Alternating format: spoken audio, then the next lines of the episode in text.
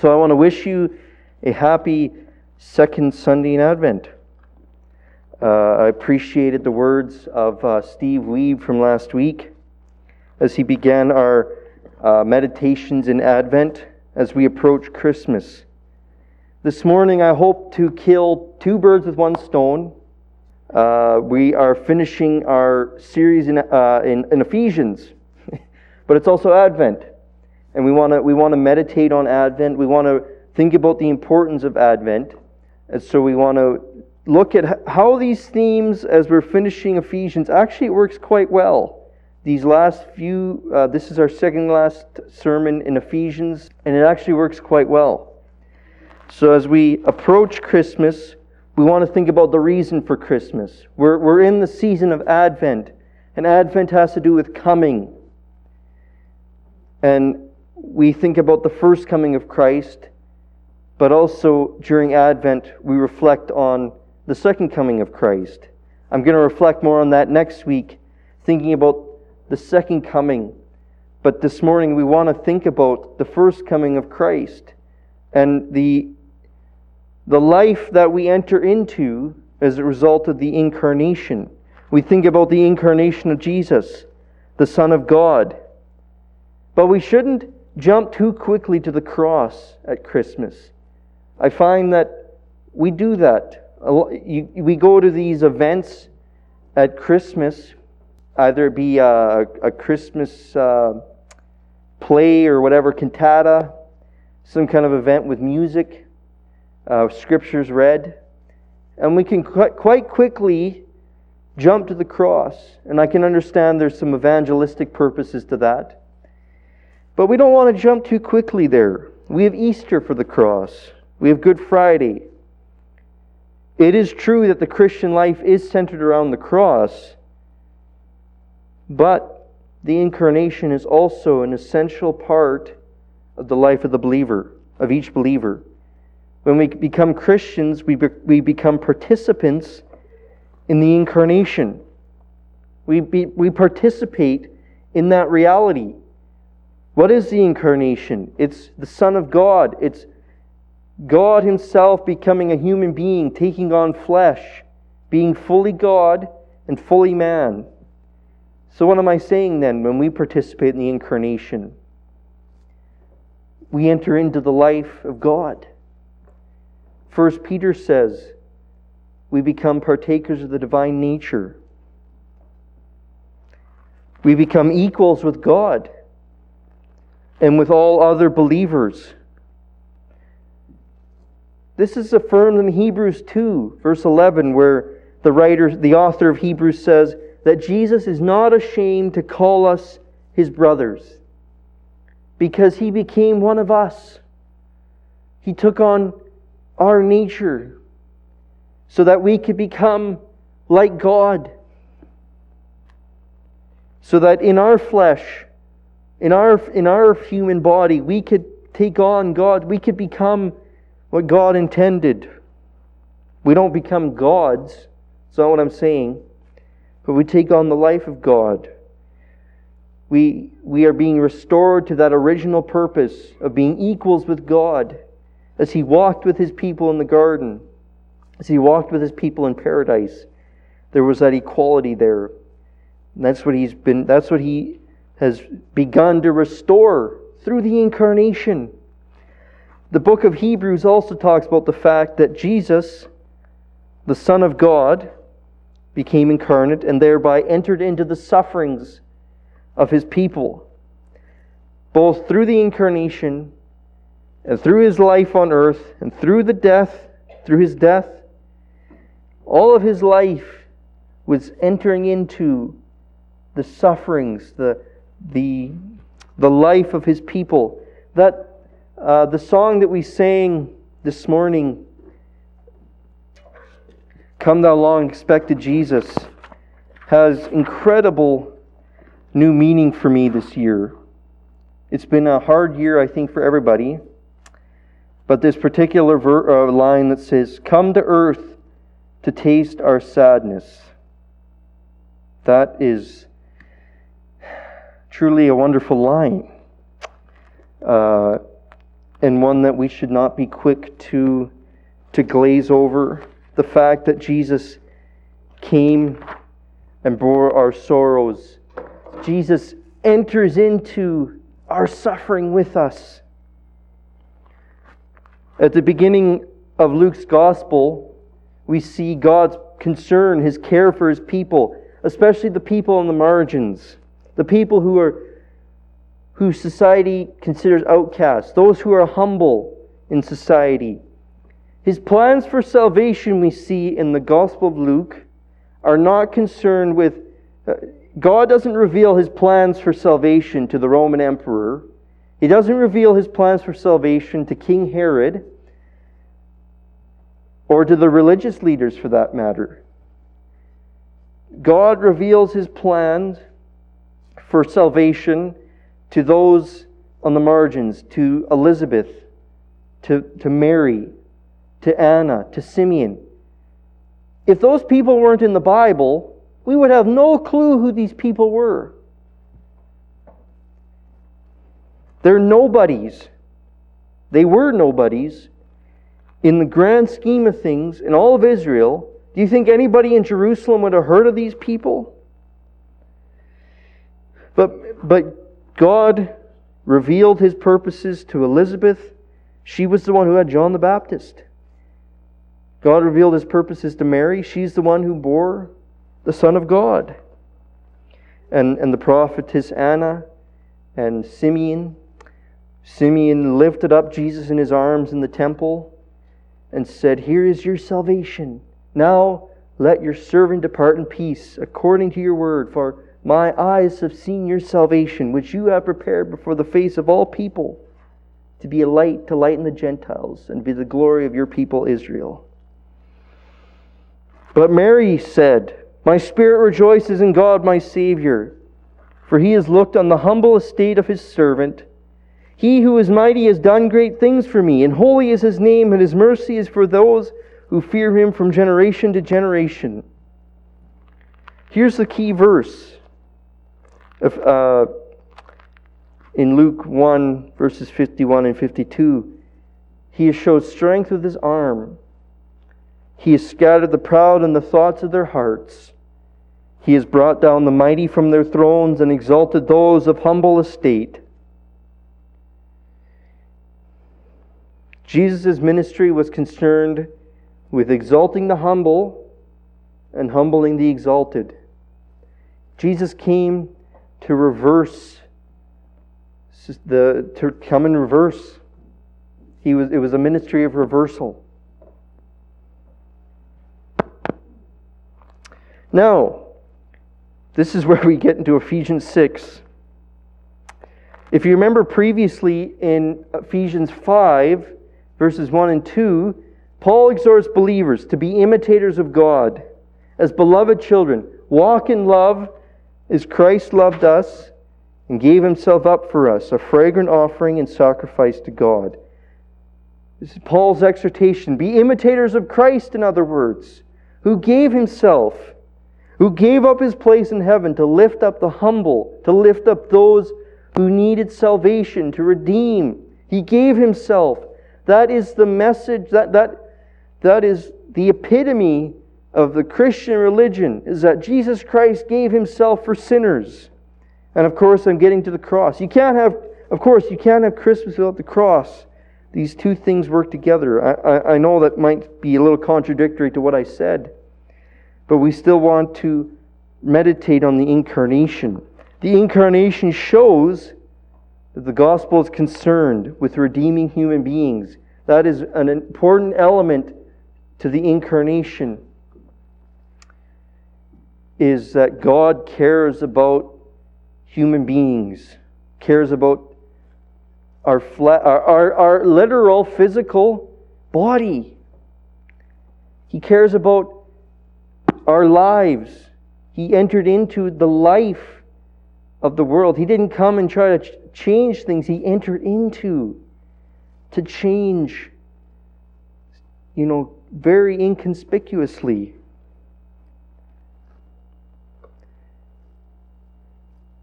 None of the Roman emperors were wondering, you know, were, were, would have heard the news of this Jesus dying on a cross, it was just another day. It was just another crucifixion. Anyways, another thing that I want to say about the incarnation it shows that the gospel is concerned about bringing equality amongst human beings. So this week we want to continue on our discussion. We want to we want to keep the incarnation in mind and within that being imitators of God. That that is a part of being an imitator of God is a life formed, a life lived in relationship the incarnation, patterned after the incarnation.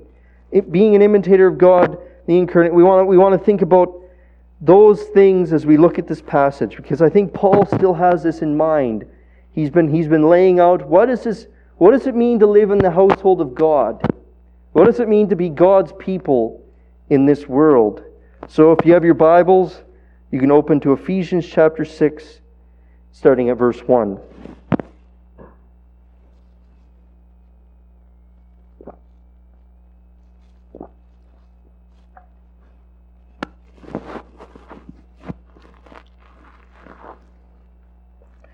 Children, obey your parents in the Lord, for this is right.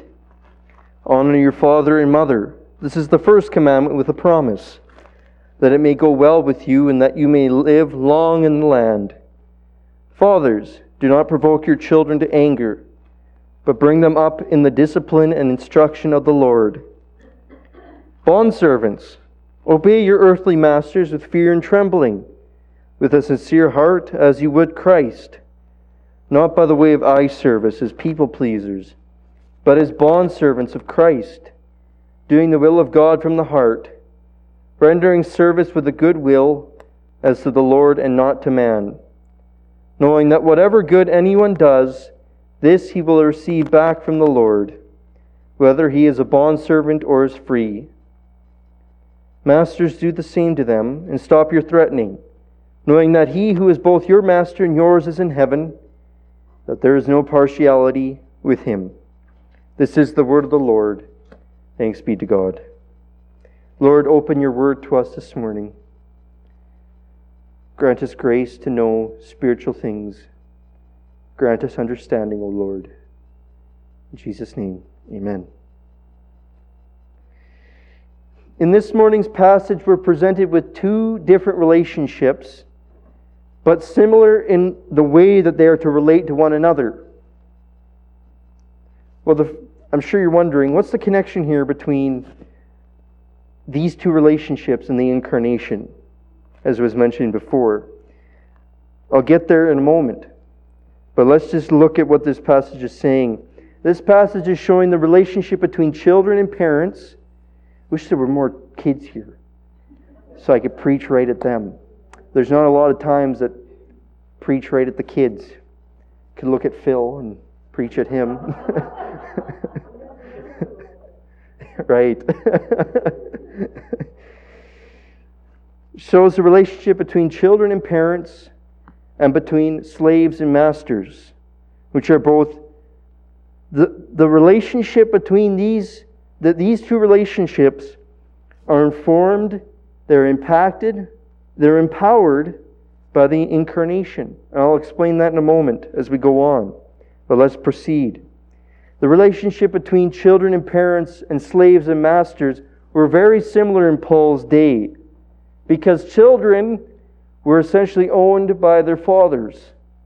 They, ha- they really, depending on, I guess, it's hard to know, but depending on if you were in a probably more upper class, you probably weren't owned necessarily.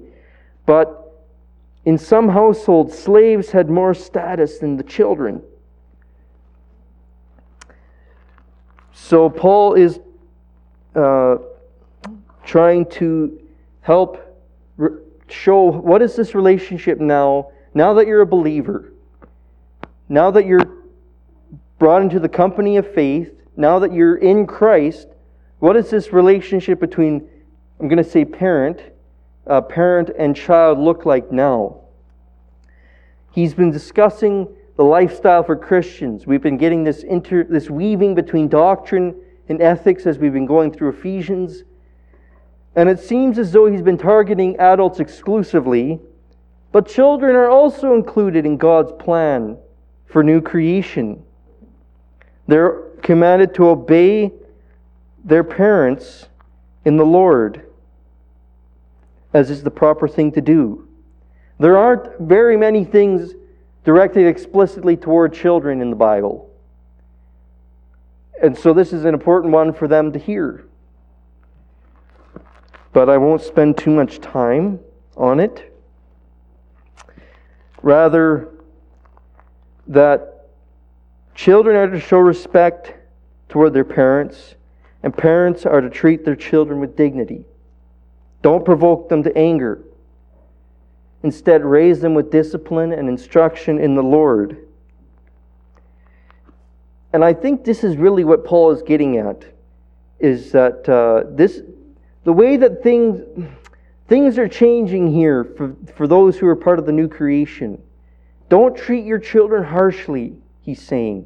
You call yourself a Christian, treat your children with dignity, but discipline them, instruct them, but don't treat them like a second class citizen in your own home. They, the fathers had a lot of authority over their children, and they had the right to discipline them, probably in a, in a harsh and in a brutal manner. But Jesus cared deeply for the little children. It says in Luke, now they were bringing even infants to him that he might touch them. And when the disciples saw it, they rebuked them. But Jesus called to them, called to him, called them to him. He called the infants, the, the children to him, saying, Let the children come to me. Do not hinder them, for to such belongs the kingdom of God. Truly I say to you, whoever does not receive the kingdom of God like a child shall not enter it. So, the gospel brings equality for all people in the family of God. This is the family of God. Those who are part of the church worldwide are part of God's family. And this is interesting. Under the eyes of God, parents are equal to their children. But that does not negate the fact that parents have authority over their children. They're to train and discipline their children in the fear of the Lord even though there is that equality, and what I mean is that every member of the church is equal in the eyes of God, but God has still ordained these, these institutions where everybody in the church is equal, but there are still leaders. But that doesn't mean that leaders are intrinsically uh, higher in. Uh, there, there isn't something about the leader that makes them more. Uh, better than somebody else. We need leaders, just like we need leaders in the house, we need leaders in the church.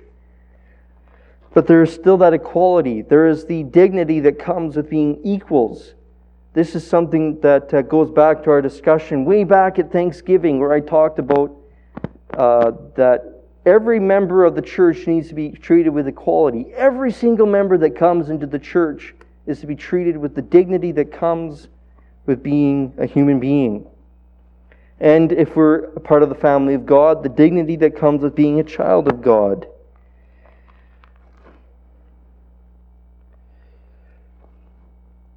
Now, this is where the incarnation does affect the relationship to, between a father and their children, uh, parents and their children.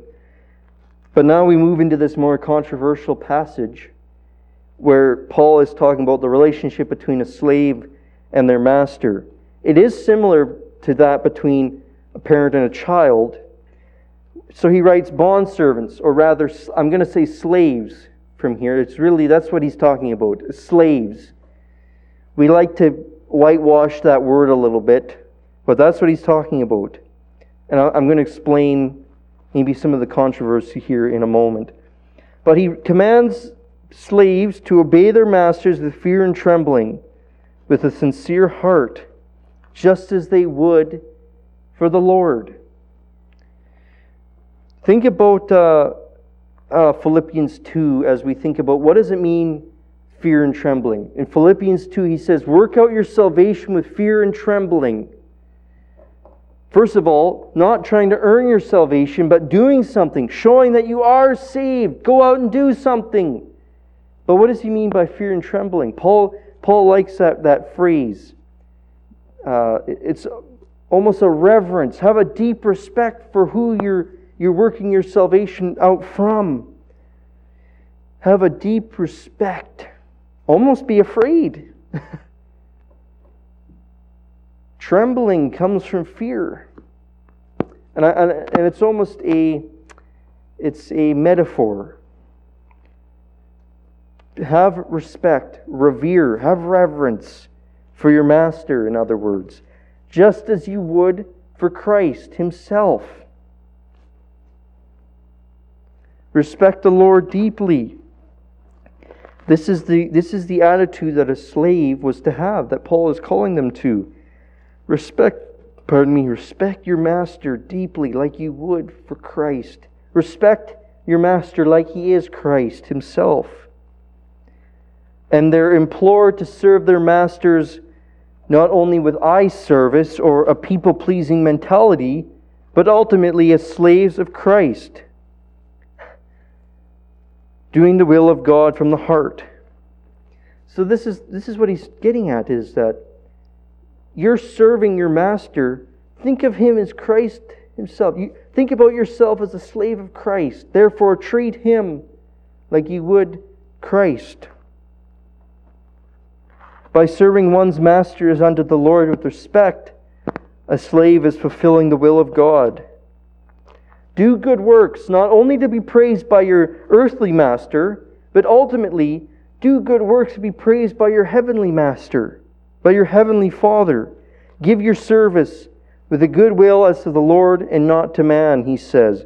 Knowing, Paul writes in verse 8, you can have assurance that whatever good a person does, they will receive back from the Lord, whether he is a slave or an emancipated person, a free person.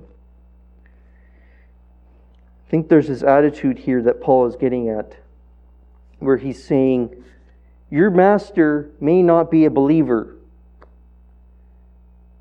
and that's okay. Treat them with the dignity that they deserve as a human being. Think of them as Christ there with you. Even if the master is treating you harshly, show respect to who you're serving. This is where you're this is where you're this is this is the situation you're in. Now, this is for, he also addresses Christian slave owners, which just seems like an oxymoron in our day and age, but they're not off the hook. They're to treat their slaves properly, with dignity. A, a, a Christian person that, that has slaves in their household are to treat them with dignity. He says, Stop your threatening knowing that he who is both their master and yours is in heaven, that there is no partiality with him. This is what, this is what Paul means.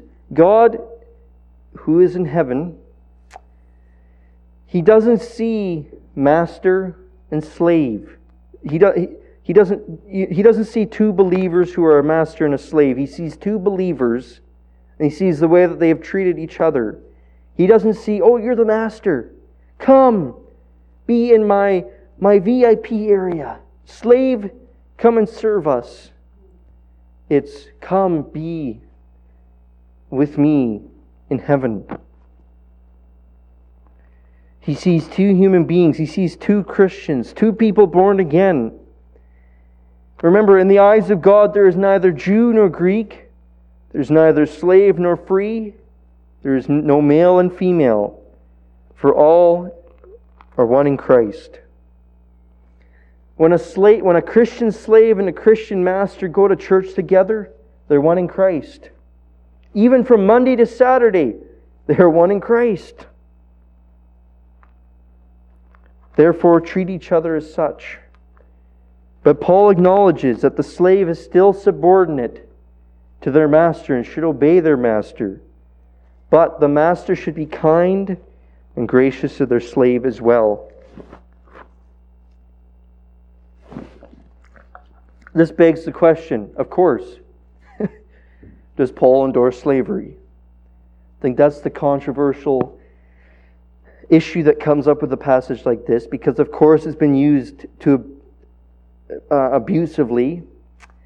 Uh, and of course, people have used to say, how can Christianity be true when it endorses the treatment of slaves? Or uh, when, it, when it seems, pardon me, when it seems to endorse owning slaves. Now, this is the, this is, these are kind of my reflections on this. It doesn't, in my opinion, Paul doesn't really wade into the political issues that we would like him to. And it's difficult to truly understand his stance on things like this. I, I, I see that we, you know, progressive Christians, more, li- I'll say progressive Christians, however you want to take that term, they, they appeal to Old Testament prophets, to the teachings of Jesus, saying, look at, you know, for their social justice gospel. Whereas us, as conservative Christians, we lean heavily on Paul for our theology for justification by faith alone, for the theology of the atonement, and, and things like that. We really rely on the Apostle Paul. And Paul doesn't, well, we, we think that Paul doesn't really wade into kind of the ethics that Jesus does. Jesus is, the, the ministry of Jesus is very radical. He, he, Jesus is talking to people who are on the, uh, pardon me, Jesus is talking to outcasts of society. That's where his ministry is. And Paul is real, very doctrinal. Jesus, of course, is doctrinal.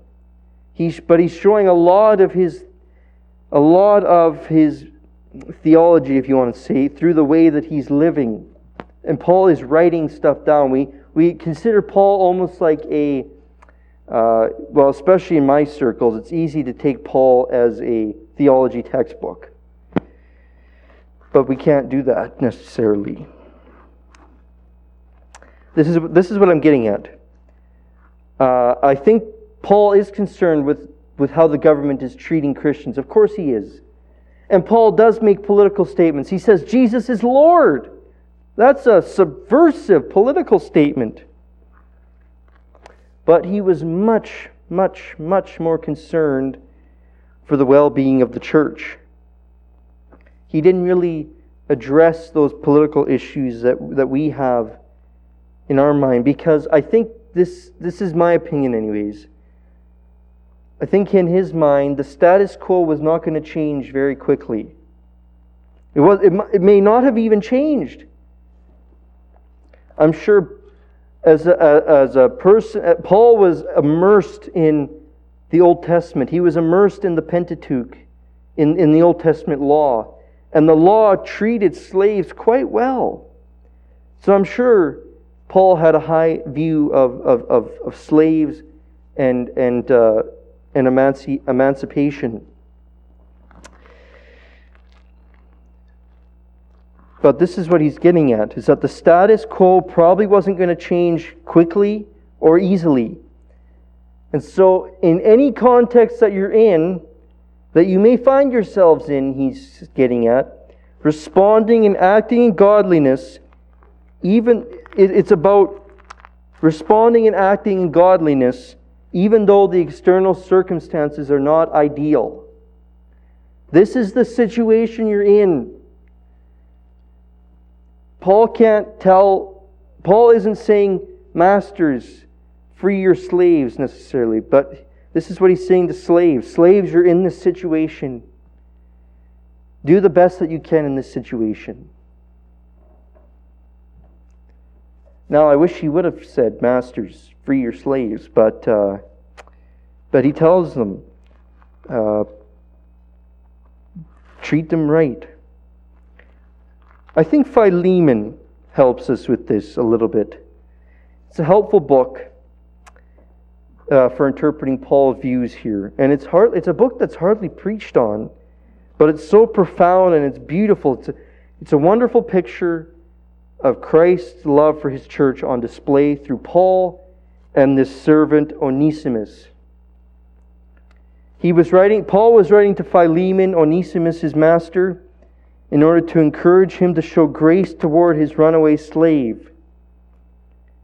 In his letter, Paul praises God for Philemon's faith in God and love for the believers in the congregation and informs Philemon that he is returning Onesimus to him no longer as a bondservant, no longer as a slave, Paul writes, but more than a bondservant, as a beloved brother, especially to me, but how much more to you, both in the flesh and in the Lord.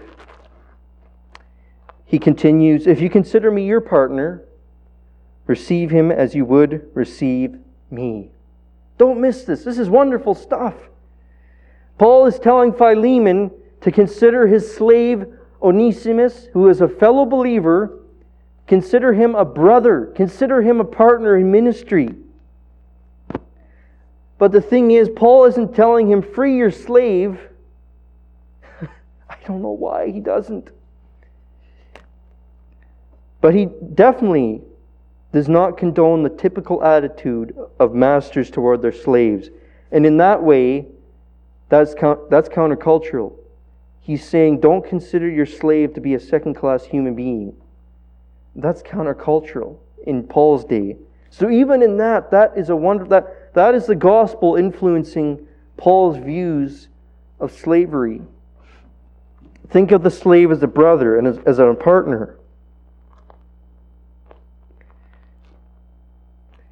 Think of them as an equal, even though that slave is subordinate to you. He works for you. There is still that element there. So I don't know if Paul endorses slavery. I don't think we should. I'm not endorsing it.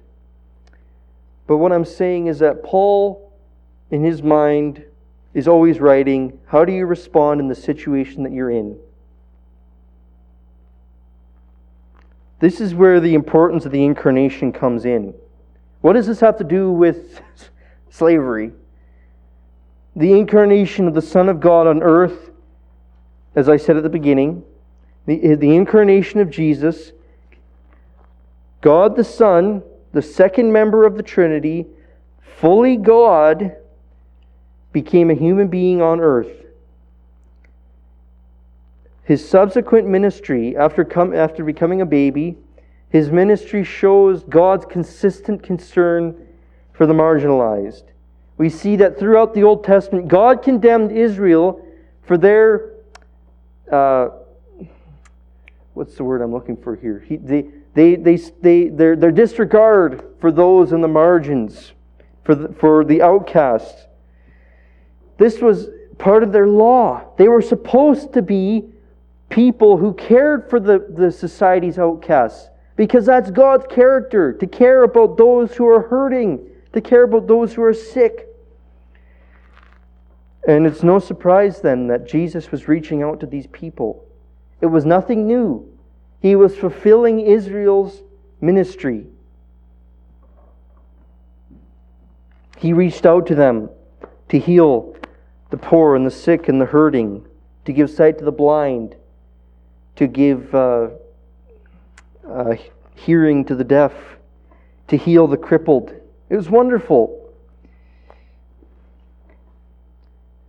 It, uh, these were wonderful miracles, but they're also an act of mercy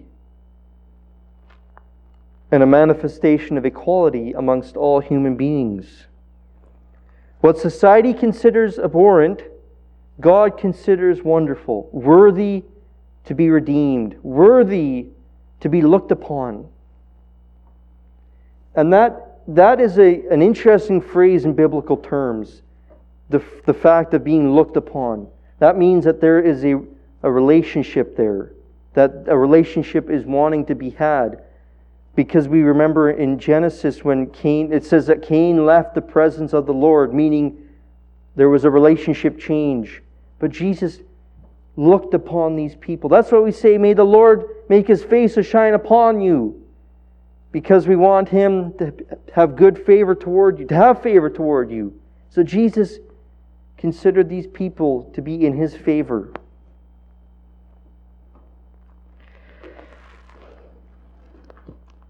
Jesus condemned the hypocrisy of the religious leaders, but exalted the humble in society. He condemned the hypocrisy, but embraced the humble attitude that people brought to him.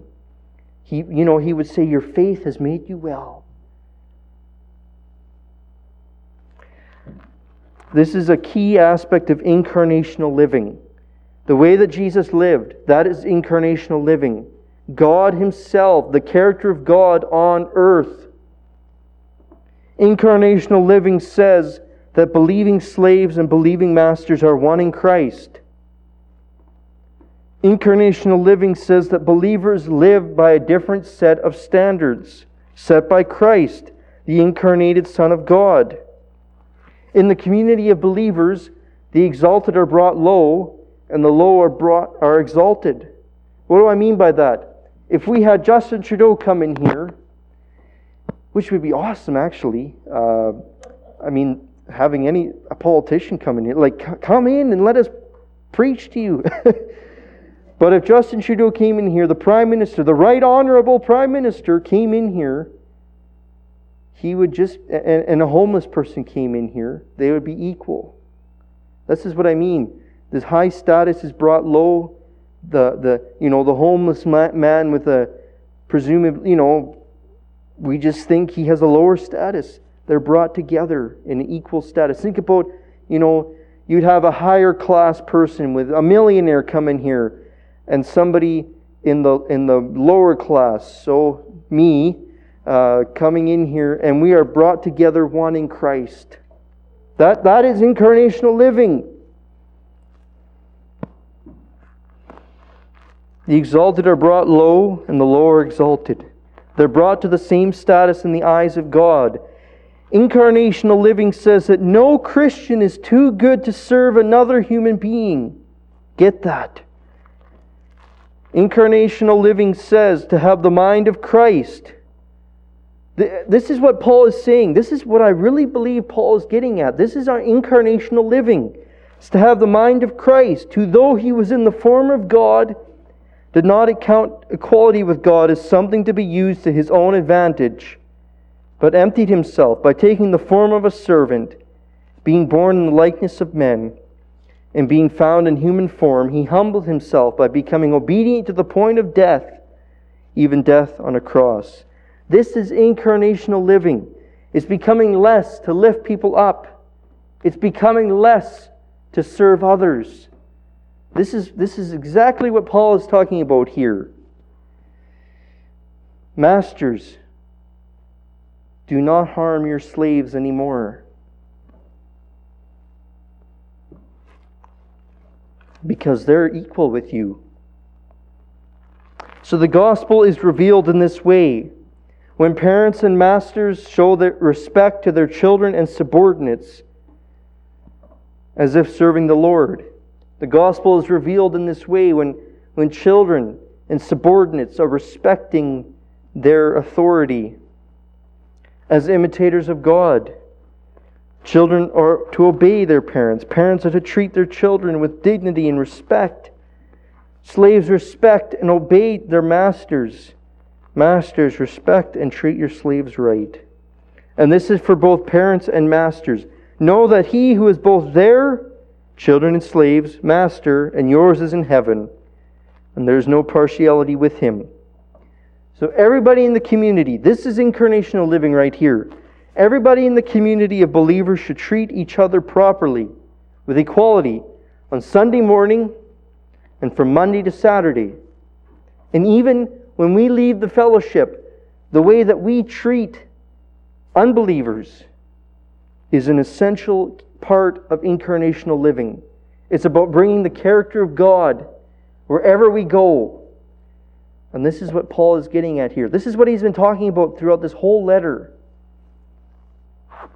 Appropriating God's character. As we've entered into the divine life, go and live in that way. Now, in the West, we don't own slaves on a mainstream level, anyways. And that's a good thing. don't think we should be owning slaves. It does, this passage doesn't necessarily give us permission to do that. But how do we apply this text to today? Well, there are believers who are managers and leaders and bosses who may who are over who are in authority over other people. Paul's exhortation this is this is how this applies to these kind of situations. Christian bosses should be the best bosses to work for because they're kind and gracious. But they're not a pushover, but they're kind, they're fair. I love working for Christian people. And that's what, that's, that's what Paul is talking about here. Make it so that, that people want to work for you. This is part of living the incarnate life. Make it so that people want to work for you. Just like people wanted to come to Jesus because he was so kind and generous and gracious and wanted to be with people. Now, if you're in a position, if you're in if you're under somebody's authority, if you're subordinate to somebody, respect them. And obey, even if they're not a Christian, respect them. Obey them, for you're actually obeying the Lord. Christian workers should be the best workers because they respect their overseers, because they're, because they're living in that incarnational life. So we're, we're part of this incarnational life. We've been brought together, we've been brought alive together with Christ, and God has prepared these good works for us. It's about being an imitator of God. And Paul has been laying that out for us. What it looks like in marriage, what it looks like in the, the relationship between a family, and what it looks like in the economy, in all of, you know, rest of life. What is this being imitators of God look like? And of course, in the congregation. And it's about living in the incarnation, participating in the incarnation, which is humility. Lord, uh, give us grace to live in the incarnation. Help us to meditate upon that this week. O Lord, humble us to be servants. Thank you that you are our King, that you came and entered into our suffering. Go with us this week. In Jesus' name, amen.